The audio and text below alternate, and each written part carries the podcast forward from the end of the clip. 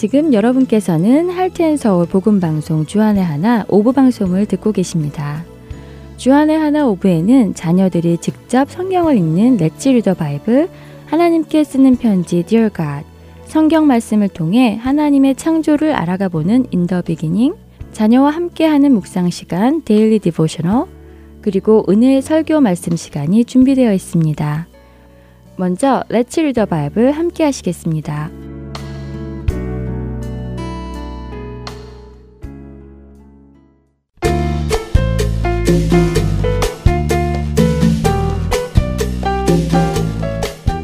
애청자 여러분 안녕하세요. Let's Read the Bible 진행의 함혜진입니다. 여러분은 만일 누군가가 여러분이 하지 않은 일을 여러분이 했다고 하며 여러분을 죄인으로 몰아간다면 어떻게 반응하실 것 같으세요? 예를 들어 한 상점에서 나는 물건을 훔치지 않았는데 그 가게의 주인이 내가 물건을 훔쳤다며 경찰에 신고를 한다면 어떻게 하시겠어요? 맞아요. 우리는 내가 훔치지 않았다며 나의 결백을 주장할 거예요. 억울한 죄인이 되지 않기 위해 자신의 무죄를 증명하려 모든 방법을 쓰겠지요. 예수님은 어떠셨을까요? 우리는 예수님이 아무런 죄가 없으신 것을 압니다. 그런데 대제사장들과 장로들은 예수님을 죄인이라며 죄값을 치르게 해야 한다고 주장하지요. 오늘 우리가 읽을 마태복음 27장에서 빌라도 총독은 예수님께 네가 유대인의 왕이냐고 묻습니다. 그러자 예수님은 내 말이 옳다 하고 대답하시지요. 예수님에 관한 사실, 곧 예수님이 유대인의 왕이신 것을 예수님은 맞다고 대답하셨습니다. 그런데 바로 다음 절에는 특이한 모습이 나오는데요. 마태복음 27장 12절입니다. 대제사장들과 장로들에게 고발을 당하되 아무 대답도 아니하시는지라. 이상하지요? 예수님은 대제사장들과 장로들이 예수님에 대해서 이런저런 죄를 졌다며 고발을 하는데도 거기에 대해 아무런 변호를 하지 않으십니다. 보통 사람이라면 아닙니다. 난 그런 적이 없어요. 저들은 거짓말로 나를 고발하는 것입니다. 라며 자신의 죄 없음을 주장할 텐데 말이에요. 이런 예수님의 모습이 이상하다고 느낀 것은 빌라도 총독도 마찬가지입니다. 그래서 빌라도도 예수님께 아니, 저 사람들이 이렇게 많은 말로 너를 죄인이라고 주장하는 소리가 들리지 않느냐? 무슨 말이라도 해야 할 것 아니냐? 하며 궁금해하지요. 하지만 예수님은 여전히 그들의 고발에 아무런 해명도 하지 않으셨습니다. 빌라도는 예수님을 사형에 처하게 할 만한 죄를 발견하지 못했습니다. 그래서 그는 유대인들에게 유월절을 맞아 죄인 한 명을 놓아주는 은혜를 베풀겠으니 둘 중에 한 명 너희가 풀어주기 원하는 죄인을 정하라며 바라바라 하는 아주 유명한 죄인을 끌어내 옵니다. 바라바는 강도이며 살인자였습니다. 그는 무시무시한 사람이었지요. 그래서 유대인들 사이에 아주 나쁜 사람으로 알려져 있었습니다. 빌라도는 유대인들이 이 악독한 바라바를 풀어달라고 하지 않을 것이라고 생각했습니다. 그가 풀려나면 다시 유대인들 사이에서 강도짓을 하고 살인을 저지를 것이기에 말입니다. 하지만 예수님을 죽이고 싶었던 대제사장들과 장로들은 사람들을 설득해서 예수님 대신 바라바를 풀어달라고 요청하게 합니다. 결국 빌라도는 죄가 없으신 예수님을 처형하고 죄가 많은 바라바를 풀어주게 되지요. 만일 예수님께서 자신의 죄 없으심을 증명하셨다면 바라바가 사형을 당했을 것입니다. 예수님은 자신의 죄 없음을 변호하지 않으셨습니다. 예수님은 죄가 없으심에도 자신을 변호하지 않으시고 죄인의 자리로 가셔서 죄인을 대신하여 죽으셨습니다.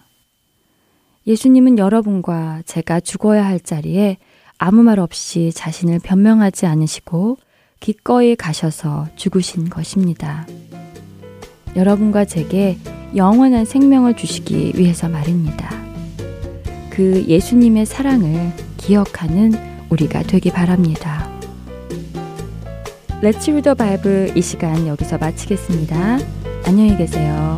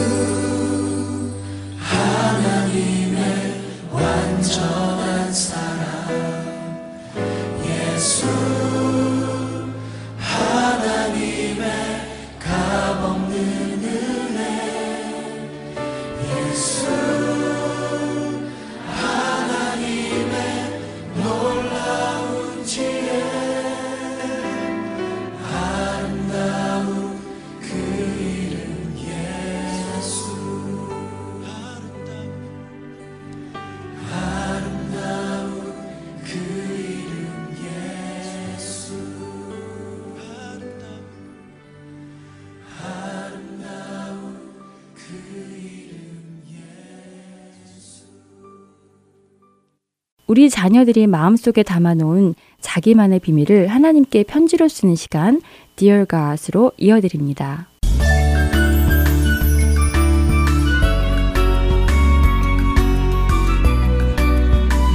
사랑의 하나님, 저는 우리 모두가 빨리 다 천국에 가면 좋겠어요. 그곳에는 하나님도 계시고 예수님도 계시잖아요. 또 눈물도 없고 아픈 것도 없다고 하셨잖아요. 사실 우리 반 친구 제프가 많이 아파서 학교에 못 나온 지가 오래되었어요. 선생님 말로는 제프가 오랫동안 병원에서 치료를 받아야 한다고 하셨어요.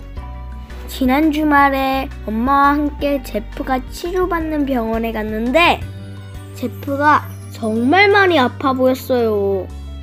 살도 많이 빠지고 머리카락도 없었어요. 눈물이 났어요. 그래서 제프의 손을 붙잡고 기도해 주었어요. 하나님, 왜 제프가 아픈 건가요? 안 아프게 해주시면 안 돼요? 엄마는 하나님의 뜻이 있을 것이라고 하셨는데, 저는 아직 잘 모르겠어요. 그래서 저는 우리 모두가 빨리 천국에 갔으면 좋겠어요. 슬픈 일도 없고 아픈 것도 없는 곳에서 하나님과 즐겁게 살고 싶어요. 하나님, 제프도 천국에 갈 수 있도록 해주세요. 아직 제프네 식구들은 예수님을 몰라요. 하나님, 제프도 제프 엄마 아빠도 모두 모두 예수님을 알게 해주세요. 그래서 비록 이 땅에서는 아프지만 아프지 않은 곳이 있다는 걸 알게 해주세요.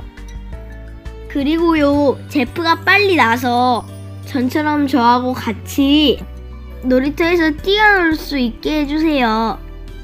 함께 교회도 가고요. 하나님, 이 기도 꼭 들어주세요. 예수님 이름으로 기도드립니다. 아멘. 하나님 안녕히 계세요.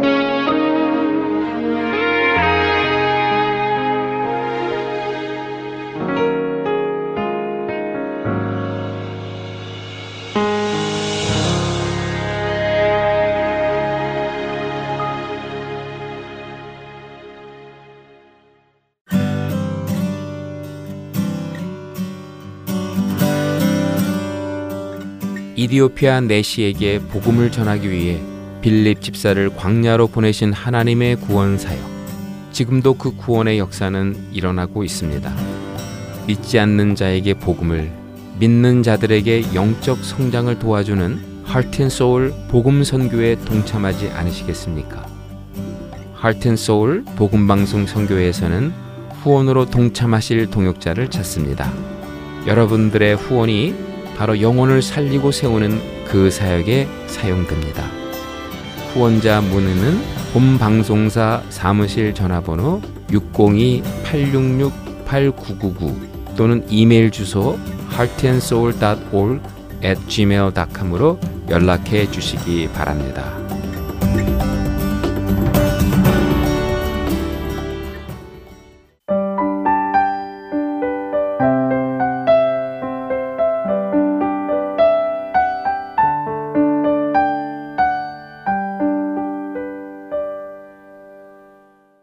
The Beginning 시간입니다.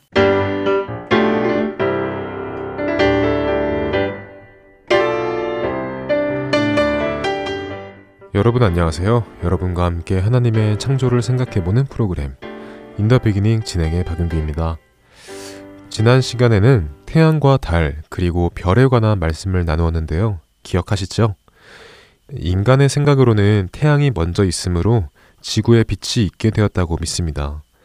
태양이 없이 빛이 지구에 올 수 없는 것이죠. 그렇기에 인간은 자연히 태양이 먼저 있어야 했다고 생각하고 그 후에 지구가 생겨났어야 한다고 믿습니다. 하지만 이것은 인간이 가지고 있는 생각의 한계에서 나온 추측일 뿐입니다. 성경은 이러한 인간의 생각을 뛰어넘는 놀라운 말씀을 해주시죠. 하나님은 창조의 첫째 날, 빛과 어둠이라는 개념을 먼저 만드셨고, 빛을 낮이라 부르셨고, 어둠을 밤이라고 부르셨습니다. 아직 태양도 달도 별도 없지만, 낮과 밤이 있다는 말씀입니다. 우리 인간의 생각으로는 이해되지 않죠. 어떻게 태양이 없는데 낮이 있지? 라는 생각이 드시지 않나요? 그러나 우리가 하나님의 말씀을 잘 이해하면 이 부분은 쉽게 이해가 됩니다. 요한계시록은 성경의 마지막 장입니다. 우리가 지금 보고 있는 창세기 1장은 성경의 첫 장이죠. 성경의 마지막 장인 요한계시록 22장에도 태양에 관한 이야기가 있는데요. 한번 볼까요? 요한계시록 22장 5절 말씀입니다. 다시 밤이 없겠고 등불과 햇빛이 쓸데없으니 이는 주 하나님이 그들에게 비치심이라 그들이 세세토록 왕노릇 하리로다.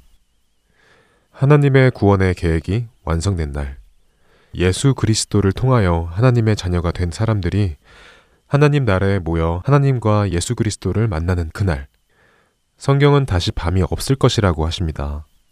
다시 밤이 없다는 것은 어둠이 없다는 것이죠. 그러면 낮만 있다는 말이겠죠. 다시 말해 빛만 있다는 말씀입니다.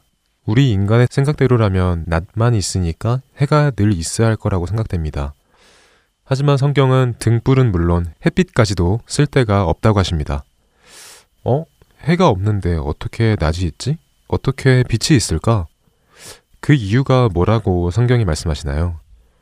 네. 바로 주 하나님이 그들에게 비치시기 때문이라고 하십니다. 하나님께로부터 나오는 영광의 빛, 그 빛이 참된 빛인 것입니다. 태양은 하나님이 계신 곳에는 필요가 없습니다. 하나님의 빛이 더 밝기 때문이죠. 이제 태양이 없이도 빛이 있고 낮이 있을 수 있다는 것이 이해가 되시나요? 참된 빛은 태양에서 나오는 것이 아니라는 것입니다. 다시 창세기 1장의 말씀으로 돌아와서 생각해 볼까요? 하나님이 두 큰 광명체를 만드사 큰 광명체로 낮을 주관하게 하시고 작은 광명체로 밤을 주관하게 하시며 창세기 1장 16절의 말씀 일부입니다. 하나님께서는 하나님께서 있게 하신 낮, 그 낮을 비추게 하는 존재를 만드셨습니다. 그것이 태양입니다. 그리고 밤을 비추게 하는 존재도 만드셨습니다. 그것이 달입니다. 태양이 있어서 낮이 있는 것이 아니라 낮이라는 빛이 있는 시간 동안 빛을 비추어 줄 존재를 만드는 것입니다. 세상의 개념으로는 이해할 수 없는 개념입니다. 이 개념이 이해되지 않고 믿어지지 않으니 인간은 스스로 그 문제를 해결해 보려 시간이라는 개념을 넣어 빅뱅과 진화의 이론을 만들어내는 것입니다. 여러분, light year, 즉 광년이라는 말 들어보셨죠? 빛이 1년 동안 갈 수 있는 거리를 말하는 것입니다. 약 5조 8,800억 마일을 간다고 하네요. 쉽게 계산이 안 되는 거리죠. 진화론자들은 우리가 오늘 밤하늘에 보는 별들의 빛은 오늘 밤에 빛난 빛이 아니라 몇백 년 혹은 몇천 년 전에 빛난 빛이라고 하죠. 학자들에 따르면 현재 발견된 가장 오래된 별빛은 138억 년 전에 비친 빛이 600광년이라는 공간을 날아와서 비친 것이라고 합니다. 그렇기에 이들은 우주의 나이가 그렇게 오래되었다고 주장하는 것이죠. 그 먼 곳에서부터 빛이 날아와서 오늘 우리에게 비추었기에 그만큼의 시간이 필요하다는 것입니다. 하지만 이런 주장 역시 창조 때 태양이 생겨나므로 빛도 생겨났다고 믿는 것이나 커다란 나무가 아주 작은 묘목에서부터 자라나기 시작했다는 생각에서 나온 한계입니다. 그러나 우리가 이미 나눈 대로 하나님께서 아담과 하와를 창조하셨을 때 어린 아기를 창조하신 것이 아니라 성인으로 창조하셨듯이 온 우주가 창조되던 날 이미 태양이 그 자리에서 지구에 빛을 비추고 있었고 달이 지구에 빛을 비추고 있었으며 별들이 지구에 빛을 비추고 있었던 것이죠. 창조자에 의하여 창조된 모든 것을 창조자가 없다고 생각하며 그 근원을 찾으려면 사람은 늘 가장 작은 것에서부터 시작을 해야 합니다. 작은 풀, 작은 나무, 작은 생명체, 또한 그 근원에서부터 시작을 해야 하죠. 빛이 있으려면 빛을 비추어주는 존재부터 있어야 한다고 믿는 것이죠. 그렇게 그들은 늘 벽에 부딪히게 됩니다. 무언가 이 모든 것을 시작하게 한 그 근원을 찾을 수 없기 때문이죠. 창세기 1장 1절은 태초에 하나님이 천지를 창조하시니라 라고 시작합니다. 창조라는 단어는 히브리어 바라입니다. 이 말의 의미는 아무것도 없는 것에서 무언가를 만들어내는 것을 의미합니다. 이 개념 자체가 인간은 이해할 수 없는 것이죠. 아무것도 없는데 어떻게 무엇을 만들어낼 수 있을까요? 무언가 있으니까 그것을 사용하여 또 다른 무언가를 만들 수 있지 않을까요? 그렇기에 창조라는 이 표현은 오직 하나님만 사용하실 수 있는 것입니다. 인간은 발명을 하고 발견을 할 수는 있지만 창조는 할 수 없습니다. 창조를 할 수 없는 인간이 창조자 하나님 없이 창조를 설명할 수 있는 방법은 없습니다. The beginning. 저는 다음 주에 다시 뵙겠습니다. 안녕히 계세요.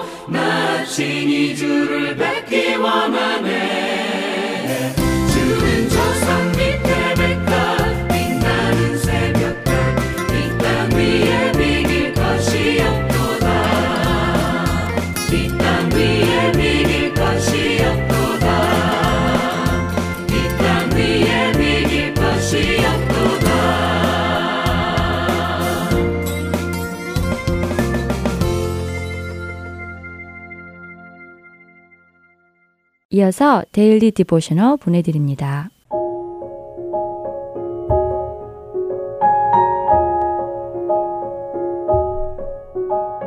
애청자 여러분 안녕하세요. Daily Devotional 진행의 최소영입니다.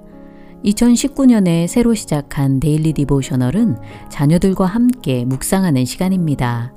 이 Daily Devotional은 6부 Kids 방송에 영어로 방송되고 있는데요. 6부 어린이 영어 방송에는 월요일부터 금요일까지 매일 한 편씩 묵상하실 수 있게 총 5편이 준비되어 방송됩니다.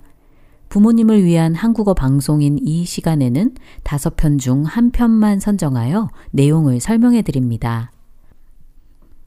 오늘 데일리 디보셔널의 제목은 Small Gifts입니다. 헌금을 하거나 다른 사람을 돕고자 할 때 우리가 가진 것이 너무 작아서 보잘 것 없고 별 도움이 되지 않을 것이라고 생각한 적이 있으신가요? 하나님께서는 우리가 드리는 작은 것도 기뻐 받으시고 사용하실까요?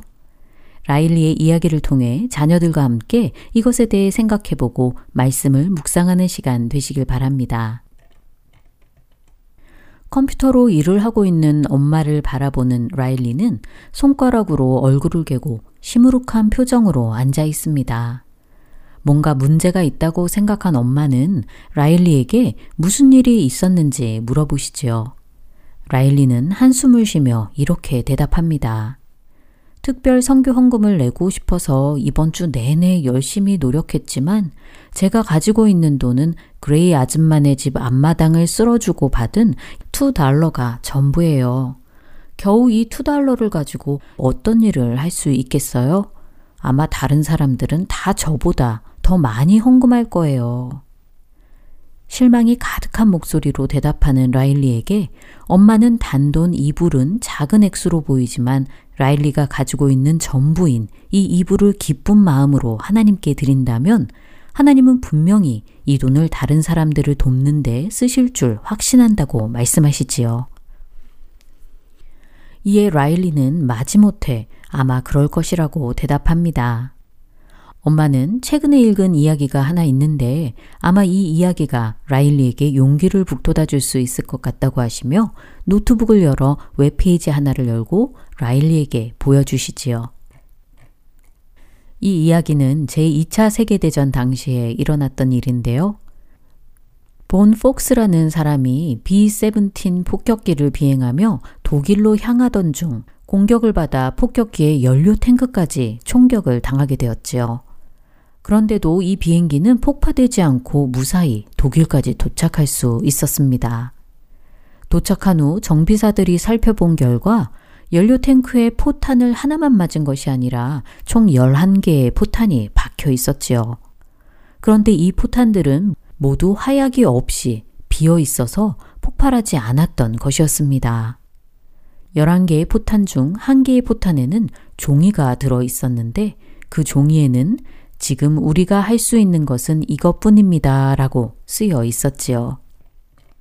아마도 포탄을 조립하는 생산 과정에서 일하는 사람들이 일부러 포탄 속에 화약을 넣지 않은 것 같습니다. 그들은 전쟁을 멈추게 할 수는 없었지만 그들이 할 수 있는 일을 함으로써 많은 사람들의 생명을 구할 수 있었던 것이지요. 이 이야기를 들려주신 엄마는 라일리에게 만약 우리가 예수님께서 우리에게 하신 모든 일들을 감사하며 사랑하는 마음으로 우리가 줄 수 있는 것을 준다면 그것이 아무리 작은 것이라 할지라도 예수님은 우리의 그 작은 선물을 사용하실 것이라고 말씀하십니다. 라일리는 다른 이웃들을 통해 일거리를 더 알아봐야겠다고 하며 만약 일을 할 수 없을지라도 하나님께서는 자신의 작은 돈 이불을 사용하실 것이라고 말하며 오늘 이야기는 마칩니다. 누군가를 돕거나 나의 것을 나누고자 할 때 내가 가진 것이 너무 작게 느껴져 아무 소용이 없을 것이라고 생각한 적은 없는지 자녀들에게 물어보시기 바랍니다. 예수님에 대한 사랑 때문에 우리가 줄 수 있는 것을 기꺼이 드리고자 할 때 예수님은 그것을 사용하실 것입니다.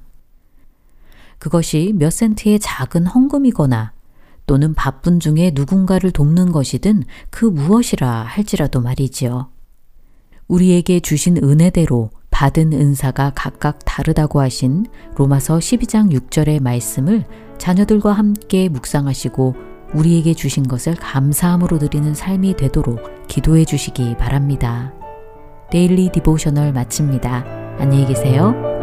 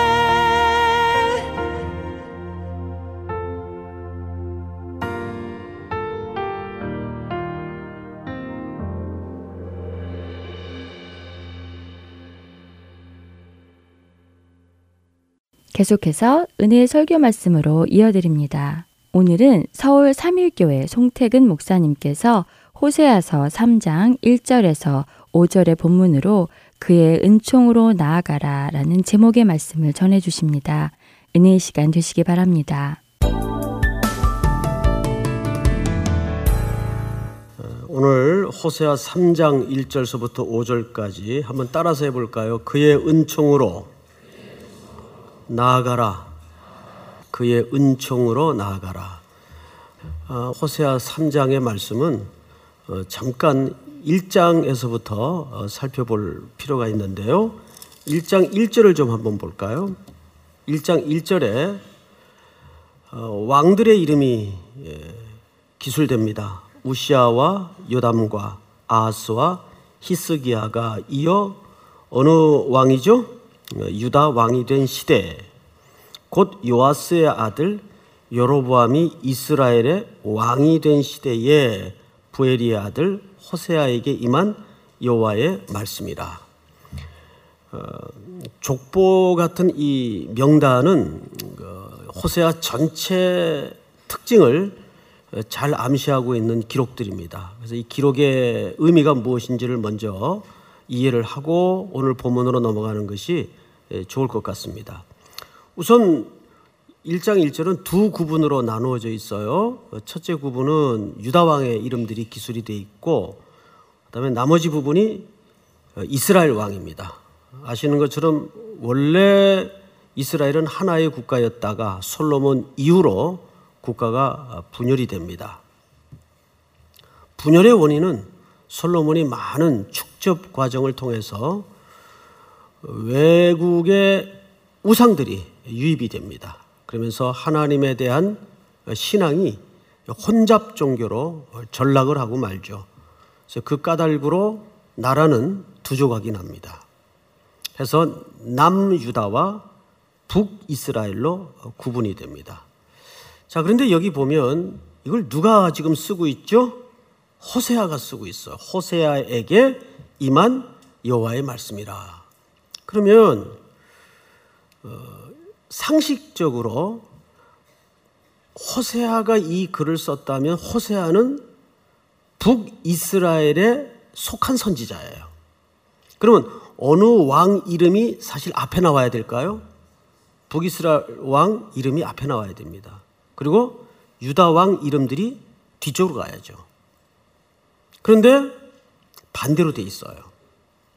남유다 왕들의 이름이 전면에 배치되고 자기가 소속된 북이스라엘 왕들 이름이 하반부로 배치가 됐습니다. 이런 역사적 기술을 하는데 겸손을 어, 필요하는 기술은 아닐 거고 왜 이랬을까요? 여기에는 호세아가 갖는 신학적 의미 때문입니다. 호세아는 비록 북이스라엘에 몸을 담고 활동하던 선지자지만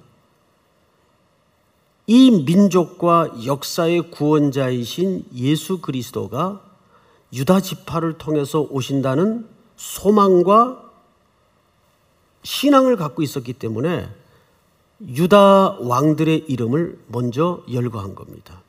어쩌면 우리 성도들이 처한 운명과 숙명과 매우 비슷합니다. 우리는 비록 북이스라엘 같은 이 세상의 나라에 몸을 담고 있지만 우리는 어느 나라를 악망하면서 살고 있죠? 장차 완성되고 도래할 그리스도의 나라, 하나님의 나라를 악망하면서 살고 있는 겁니다. 그래서 1절은 간단한 기록이 아닌데 또 하나 여기에 감추어진 중요한 신학적 이유가 뭐냐면 이스라엘은 별로 그렇게 신통한 왕들이 없었어요. 맨날 혁명에 또 숙청에 정권이 무지무지하게 많이 바뀌어요. 정권이 많이 바뀌었다는 것은 그만큼 나라가 편안하지를 않았다는 얘기인데 오늘 호세아가 이 말씀을 받던 시대인 북이스라엘 왕의 이름이 누구냐 하면 여로보암이에요. 그러면 평균적으로 북이스라엘 역사 속에 가장 태평성대를 누렸던 시기가 언젠가 하면 바로 이때입니다. 쉽게 얘기하면 등 따시고 배부를 때예요. 그때 호세아에게 하나님의 말씀이 임하는 거예요. 이 그림이 암시하는 게 무엇일 것 같습니까? 여러분 한번 물어볼게요. 사람이 곤고하고 배고플 때 하나님께 붙어 있습니까? 등 따시고 배부를 때 하나님께 붙어 있습니까? 물으나 마나죠. 이때는 이스라엘 역사 속에 유례가 없는 태평성대를 구가하고 있었어요. 근데 그때 호세아 선지자에게 아주 가슴 아픈 하나님의 말씀이 임하기 시작합니다. 그 가슴 아픈 이야기가 뭐냐? 2절 한번 볼까요? 1장 2절. 여호와께서 처음 호세아에게 말씀하실 때 여호와께서 호세아에게 이르시되 너는 가서 음란한 여자를 맞이하여 음란한 자식을 낳으라 이 나라가 여호와를 떠나 크게 음란함이니라 하시니 말도 안 되는 얘기죠. 호세아는 선지자입니다. 선지자에게 결혼을 하나님께서 명령하는데 어떤 여자와 결혼을 하라고요? 음란한 여자와 결혼을 하래요. 이거는 비유적 설명입니다. 여기 음란한 여자는 누구를 대표하는가 하면 이스라엘을 얘기합니다. 하나님의 백성들을 얘기하는데 그러면 이게 워낙 그 얼토당토하는 명령이기 때문에 이제 신학자들 간에는 이런 논란이 있어요. 그래서 이 이야기는 하나의 만들어진 메시지를 위해서 만들어진 가상의 허구가 좀 섞인 얘기일 것이다. 라고 주장하는 학자들이 꽤 있어요. 그러나 그것을 반증하는 성경 내적 증거가 있습니다. 일일이 찾아볼 수는 없지만 두 가지 때문에 그래요. 우선 누구누구의 딸, 누구누구의 아들이라는 정확한 이름이 거론된 고유명사가 등장을 합니다. 그리고 또 하나는 도량형 단위가 곳곳에 등장을 해요. 그런 걸로 봐서 이 이야기는 real story입니다. 만들어지거나 꾸며낸 얘기가 아니에요. 그만큼 호세아 선지자가 시대 앞에 지금 순종해야 될 하나님의 메시지는 매우, 매우 말도 안 될 정도의 가슴 아픈 이야기였어요.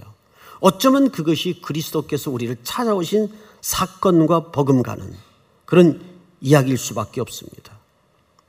자, 음란한 아내를 맞이하라. 성경에서 음란이라고 얘기할 때는 그 정의가 복잡하지 않습니다. 예를 들어서 아내가 있는데 남편이 있는데 그 남편을 주인으로 섬기지 않는 아내의 이 관계 상태를 음란하다고 표현하는 거예요. 그래서 이스라엘의 모든 영적인 상태를 호사에서는 전부 성적인 타락의 표현으로 묘사를 했습니다. 자, 여기에 이 고멜이라는 여자는 놀랍게도 그 이름 뜻이 the end, 끝장, 끝장난 여자다 그 말이에요. 어쩌자고 그런 여인에게 가서 결혼을 하랍니까? 지금 누가 그런 처지에 놓여 있다는 얘기예요? 이스라엘 상태가. 등 따시고 배부르니까 이스라엘의 상태가 그런 처지에 떨어진 겁니다. 그리고 그 여인에게서 세 자녀를 낳습니다. 한 자녀의 이름은 이스로엘, 이스로엘. 이스라엘이 아니에요. 이스로엘. 이스로엘이라는 말은 흩어져 뿌리다 그 말이에요. 흩어져 버린다. 찢어서 흩어버린다. 근데 여기에서 그 의미가 끝나는 게 아니라 다시 그래서 심는다. 이런 의미까지를 내포한 이름이 고멜이 음란하여 낳은 첫째 자녀 이름 속에 담아진 영적인 뜻입니다. 찢어서 흩어버린다. 그 장차 이 말 멸망과 포로 생활을 암시하고 있는 거죠. 그리고 거기서 끝나는 것이 아니라 다시 새로 심는다. 이런 암시를 이 첫째 아이의 이름 속에 예, 하나님이 담아냈습니다. 그리고 이제 둘째 이름이 누군가 하면 루하마. 근데 앞에 뭐가 붙었는가? 부정사 로가 붙어서 로. 로 루하마. 루하마라는 이름은 하나님이 사랑하시다. 그럼 앞에 부정사가 붙었으면 무슨 뜻이 됩니까? 하나님이 사랑하지 않는다. 더 이상. 더 이상 너희들을 사랑하지 않겠다. 그리고 세 번째 또 나가서 자녀를 낳아왔는데 로 암미예요. 로 암미. 또 부정사가 붙었어요. 암미라는 이름은 나의 백성 히브리 말로. 이 말은 무슨 뜻이 됩니까? 더 이상 너는 내 백성이 아니다. 이런 참 슬프고도 어두운 의미가 담아진 세 자녀를 고멜은 그 끝장이라는 이름만큼 생산해냅니다. 그런데 항상 하나님은 이 호세아 선지자뿐만 아니라 하나님의 말씀의 사자들을 통해서 주시는 반전의 단어가 있어요. 반전의 단어. 10절을 한번 볼까요? 10절. 1장 10절입니다.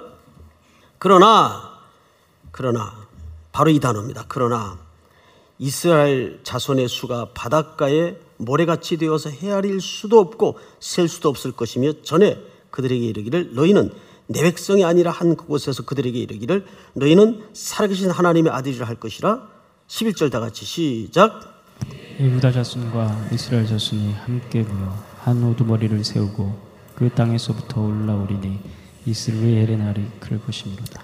너희 형제에게는 뭐라고 합니까? 암미라 하고 뭐가 빠졌어요? 앞에 로 부정사가 빠져버렸어요. 다시 내 백성이 될 것이다. 그 너희 자매에게는 루 하마라 하라. 뭐가 빠졌어요? 부정사 로가 빠졌어요. 다시 내가 너희를 긍휼히 여기고 사랑할 것이다. 하나님의 뭘 암시하고 있는 겁니까? 회복을 암시하고 있는 거예요. 회복을. 자, 그러면 그 회복을 어떻게 하시겠다는 얘기일까? 그것이 오늘 3장 전체에 걸친 의미입니다. 3장으로 넘어가 볼게요. 넘어가 봅니다. 1절, 1절 한번 같이 읽겠습니다. 시작. 여호와께서 내게 이르시되 이스라엘 자손이 다른 신을 섬기고 건포도 과자를 즐길지라도 여호와가 그들을 사랑하나니 너는 또 가서 타인의 사랑을 받아 음녀가 된 그 여자를 사랑하라 하시기로. 네. 호세아 선지자가 아주 기가 막힌 명령을 받아들죠. 그 여인을 가서 사랑해라. 어떻게 사랑해요? 사랑하라고 얘기합니다. 그 이스라엘 지금 상태는 어떤 상태인가? 매우 그 뜻모를 표현들이 여기 한 두어 가지 예, 소개되는데 여호와께서 내게 이르시되 이스라엘 자손이 다른 신을 섬기고 이건 뭐 우리가 알겠어요. 근데 건포도 과자를 즐길지라도 여호와가 그들을 사랑하나니 건포도 과자 즐기는 게 뭐 어떻게 잘못된 거예요? 자, 설명을 드리면 이게 이해가 될 겁니다. 원래 성경에서 성경에서 이 건포도가 등장하는데 건포도는 뭘로 만들죠? 포도로 만들어요. 쉽죠? 건포도는 뭘로 만들어요? 포도로 만들어요. 포도. 근데 포도로 어떻게 건포도를 만드는가 하면 어, 항상 성경에서 포도나무는 이스라엘 백성들을 가리킵니다. 그리고 포도라는 과실 자체는 늘 어떤 영적인 메시지를 담고 있는가 하면 기쁨. 그러니까 하나님께서는 이스라엘 백성들을 어떻게 늘 여기신다는 얘기예요. 늘 나의 백성으로 기쁘게 여기는 존재란 뜻입니다. 내 사랑, 나의 신부. 너희들은 나의 기쁨이다. 이것이 이 포도 속에 담아진 하나님의 이스라엘을 향한 끊임없는 짝사랑이었어요. 그런데 그런 상징의 포도를 이스라엘 백성들이 식초를 섞어서 이제 어, 좋은 햇살에 말립니다. 바짝 말리면 그게 뭐가 될까요? 예, 건포도가 됩니다. 건포도. 근데 이스라엘 백성들은 이렇게 식초를 묻혀서 바짝 햇살에 말린 이 건포도를 어디다 갖다 바치냐 하면 먼저 우상 재단에 갖다 바칩니다. 그 무슨 뜻이 됩니까? 이 모든 열매와 결실은 이 신이 우리에게 주신 것이다. 자, 우리 첫 번째 초점을 한번 띄워 주실까요? 한번 같이 읽읍시다. 첫째, 시작. 그 요즘 그 한반도를 중심으로 세계 열강들이 굉장히 아주 초미의 관심을 갖고 있죠. 근데 일본 같은 경우에는 이제 패싱 재팬 당할까봐 뭐 어떡하든 하여간 좀 다리 하나라도 걸치려고 이렇게 이제 정치적인 제스처를 많이 쓰는데 에, 저는 그 모습을 보면서 야 우리도 신앙생활의 요소 속에서 하나님을 입술로는 주인이다 이웃이다 그러는데 정말 요소 요소에서 하나님을 패싱하고 있지는 않는가. 그러니까 하나님을 쉽게 얘기하면 무슨 취급하는 거예요? 투명인간 취급하는 거예요. 학교에서나 어떤 단체에서나 또는 심지어 교회 안에서 이렇게 투명인간 취급 받아보신 적 있어요?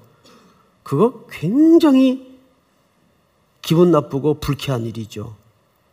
근데 우리가 급할 때는 너덜너덜해질 때는 어유 하나님 찾는데 좀 숨 쉴만 하면 어떻게 돼요? 바로처럼 바로 잊어버려요. 그리고 아, 지금은 좀 됐으면 나중에 봅시다. 패싱 시켜버리는 거예요. 그 하나님이 우리의 자질구리한 구체적인 일상에서 다 하나님은 우리와 삶을 공유하고 나누기를 원하시는데 우리는 계속 패싱시켜버려요. 투명 취급받는 하나님. 지금 이스라엘의 영적인 상태가 그런 상태라는 거죠. 생각을 해보세요. 햇빛을 누가 주시고, 물을 누가 주시고, 땅은 누구의 것이며, 결실은 누구의 은혜입니까? 하나님의 은혜인데, 아, 이 사람들이 그 결실을 우상재단에 갖다 바쳐놓고 자기들에게 복을 주었다고 빌고 축제를 벌리고 그 우상께 영광을 돌릴 때 그 곁에서 그 광경을 바라봐야 되는 하나님의 심장은 무너지는 거죠. 아, 이것들이 나를 패싱하는구나. 그런데 더 가슴 아픈 게 뭐냐 하면 늘 제가 그런 말씀을 여러분들에게 드렸죠. 사랑하는 자가 늘 약자라고요. 예? 자식을 키워보세요. 어떻게 할 수가 없잖아요. 그래서 사랑하는 자가 늘 약자예요. 여기 하나님이 이런 말씀을 하시네요. 건포도 과자를 즐길지라도 여호와가 그들을 사랑하나니. 이 말이 참 마음이 점여와요. 그럴지라도 하나님은 우리를 포기한다는 얘기입니까? 안 한다는 얘기입니까? 우리를 놓지 못하겠다는 얘기예요. 철讀나서 이 본문을 보면 얼마나 얼마나 우리 마음 속에 주님을 향한 죄송한 마음이 커가는지 몰라요. 그러면서 이런 얘기를 하죠. 호세아 선자기 명령하는 겁니다. 너는 또 가서 타인의 사랑을 받아 음녀가 된 그 여자를 사랑하라 하시기로. 하나님의 가슴 아픈 명령입니다. 그래서 이 호세아라는 말은 구약에 또 한 번 나오죠. 여호수아. 같은 단어예요. 여호수아. 여호수아는 이스라엘 백성들을 가나안 땅으로 들이는 지도자로서 등장을 하죠. 그래서 이스라엘 백성들을 구원키 위해서 요단을 건넙니다. 그리고 이것이 신약으로 넘어가면 누구의 이름으로 소개되냐면 예수스. 헬라 말로 예수스. 예수 이름입니다. 그러니까 이 호세라는 말은 구원자란 뜻이에요. 그런데 너는 가서 그 여자를 사랑하라. 이 가슴 아픈 명령을 받는데 구체적으로 어떻게 하라는 얘기일까? 2절을 한번 보십시다. 내가 은 열다섯 개와 보리 한 오멜 반으로 나를 위하여 그를 사고 자 여러분 어, 나를 위하여 그를 사라 그랬어요. 호세아 선지자 보고 누굴 사라는 얘기입니까? 그 음란한 타락해버린 그 대상을 사라 그 말이에요. 뭘로? 은 열다섯 세겔과 보리 한 오벨 반. 요걸 어, 전부 돈으로 환산을 해보니까 30세겔이 나옵니다. 30세겔. 자, 우리 출애굽기 21장을 한번 띄워 주실까요? 30세겔이 성경에서 갖는 의미가 뭔가 같이 읽읍시다. 시작. 소가 만일 남종이나 여종을 받으면 소임자가 은 30세계를 그의 상전에게 줄 것이요 소는 돌로 쳐서 죽일지니라. 이 앞에는 제가 이제 본문이 길어서 잘랐지만 소는 원래 들이받는 습성이 있어요. 그래서 가끔 가다가 아무 아무 데고 아무나 받겠죠. 소한테 한번 바쳐봤나요? 어, 큰일 납니다. 남종이나 여종을 받으면 소 임자가 얼마를 주도록 돼 있어요. 은 30세계를 그의 상전에게 줄 것이요. 그리고 소는 처분을 해야 됩니다. 자, 그러면 여기에서 종, 종 몸값이 얼마란 얘기입니까? 30세겔이에요. 그런데 예수님이 얼마에 팔려요? 30세겔에 팔립니다. 그러니까 예수님은 뭘로 오신 겁니까? 종으로 오신 거예요. 우리를 속전하기 위해서. 근데 오늘 본문은 3장 2절에 보니까 내가 은 15개와 보리 하로멜 반. 아, 그러면 간단하게 그냥 30세겔이라고 표현을 하시지. 뭐, 은 15에 더하기 보리 하노벨 반은 뭐야? 라고 의문을 가질 수가 있죠. 예수님이 어떤 모습으로 오셨기 때문입니까? 보리떡 같은 모습으로. 보리떡이라는 것은 히브리인들이 가장 저렴한 식사의 단위예요. 그리고 식사의 질입니다. 보리떡으로 오신 예수님. 그것은 요한복음 6장에서 예수님이 스스로 서의를 해 주시죠. 나는 하늘에서 내려온 생명의 떡이다. 그러니까 예수님은 종으로 우리의 양식이 되기 위해서 이 땅에 오신 거예요. 이게 정답이에요. 두 번째 초점을 한번 볼까요? 다 같이 시작. 정성이 중요한 게 아니에요. 우리가 항상 신앙의 가장 중요한 또 하나의 관점은 로마서 10장 1, 2절 말씀처럼 너희가 하나님께 열심은 있으나 지식을 쫓은 것이 아니니라. 그러니까 우리는 방향이 중요한 거지 내가 얼마나 빨리 달렸냐, 열심히 달렸냐, 땀을 흘렸냐, 이건 별로 그렇게 중요하지 않아요. 시큰 평생 신앙생활 했는데, 어, 네가 믿은 게 부처였구나. 그럼 어떡할 거예요? 그래도 네가 얼마나 그 부처를 믿느라고 고생했니? 그래, 합격. 그렇게 하시나요? 예수 외에는 답이 없어요. 인류는 오늘 2절의 말씀처럼 인간의 모든 죄의 문제와 근본적인 삶의 문제는 예수로 답을 얻도록 되어 있습니다. 그래서 예수만이 답이에요. 그러니까 모든 비본질적인 것들은 걷어내고 교회든 공동체든 시대든 항상 예수 그리스도 앞에 직면할 때 진짜 하나님의 참된 부흥을 경험할 수 있는 거죠. 마지막으로 마지막으로 세 번째 초점을 한번 띄워 보실까요? 다 같이 한번 읽겠습니다. 시작. 신앙은 차선책이 없다. 어, 여러분 그 3절을 제가 읽겠습니다. 본문을 잘 보세요. 그에게 이르기를 너는 많은 날 동안 나와 함께 지내고 음행하지 말며 다른 남자를 따르지 말라 나도 네게 그리하리라 하였노라. 근데 이 말을 어, 하나님의 말씀으로 담아내고 있다는데 초점이 있습니다. 나도 네게 그리하리라 하였노라. 이미 어떤 약속을 하셨는가 하면 하나님께서 우리에게 나는 너한테 전부를 걸었다. 하나님이 우리에게 헌신하신 거예요. 말이 안 되는 것 같죠? 자, 하나님은 우리에게 어떻게 헌신하셨습니까? 자기와 방불하신 독생자 예수 그리스도를 십자가에 내어 놓으심으로써 우리에게 전부를 거셨고 올인하셨어요.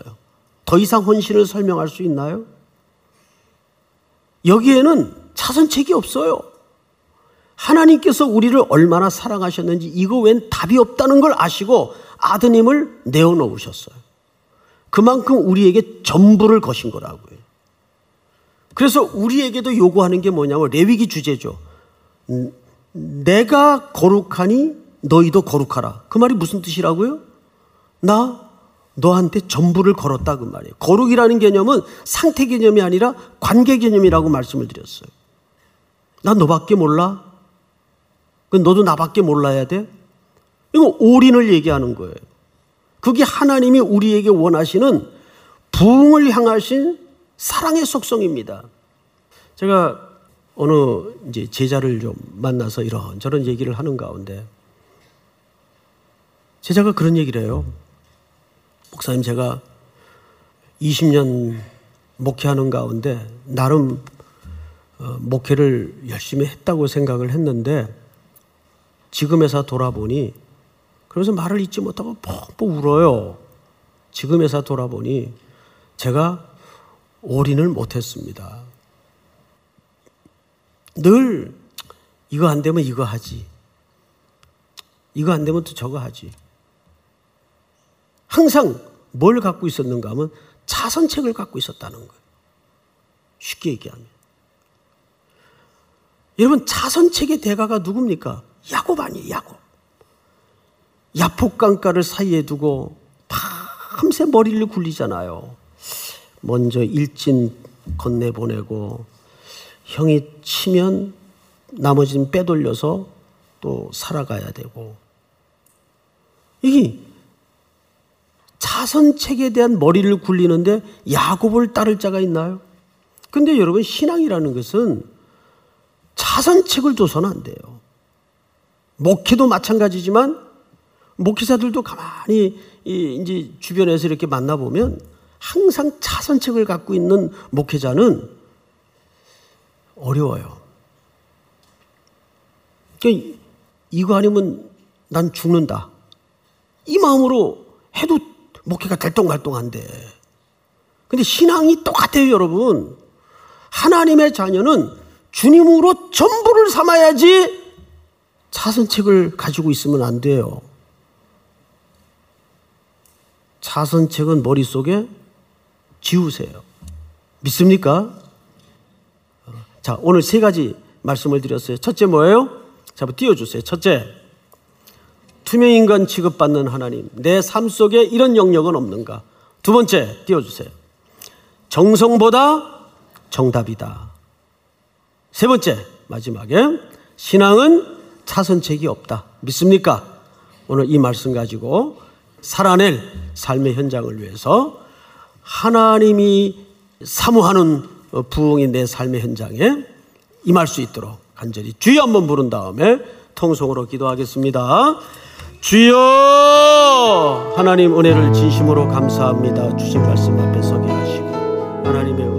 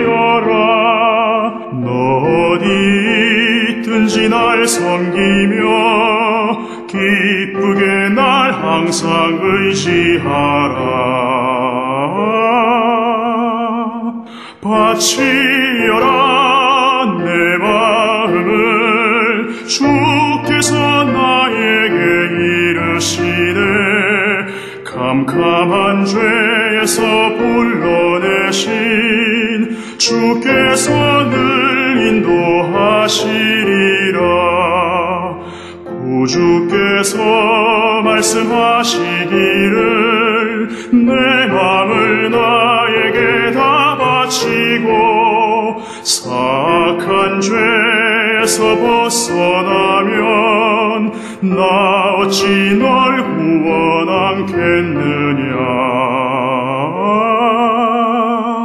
바치여라 내 마음을 주께서 나에게 이르시네. 캄캄한 죄에서 불러내신 주께서 늘 인도하시리라.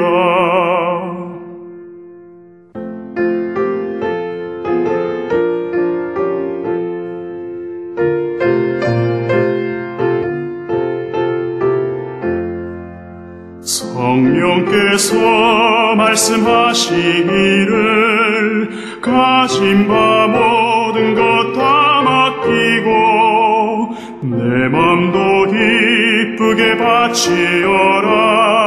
풍성한 은혜를 더하리라. 바치어라. 내 마음을 주께서 나에게 이르시네. 캄캄한 죄에서 불러내신 주께서 늘 인도하시리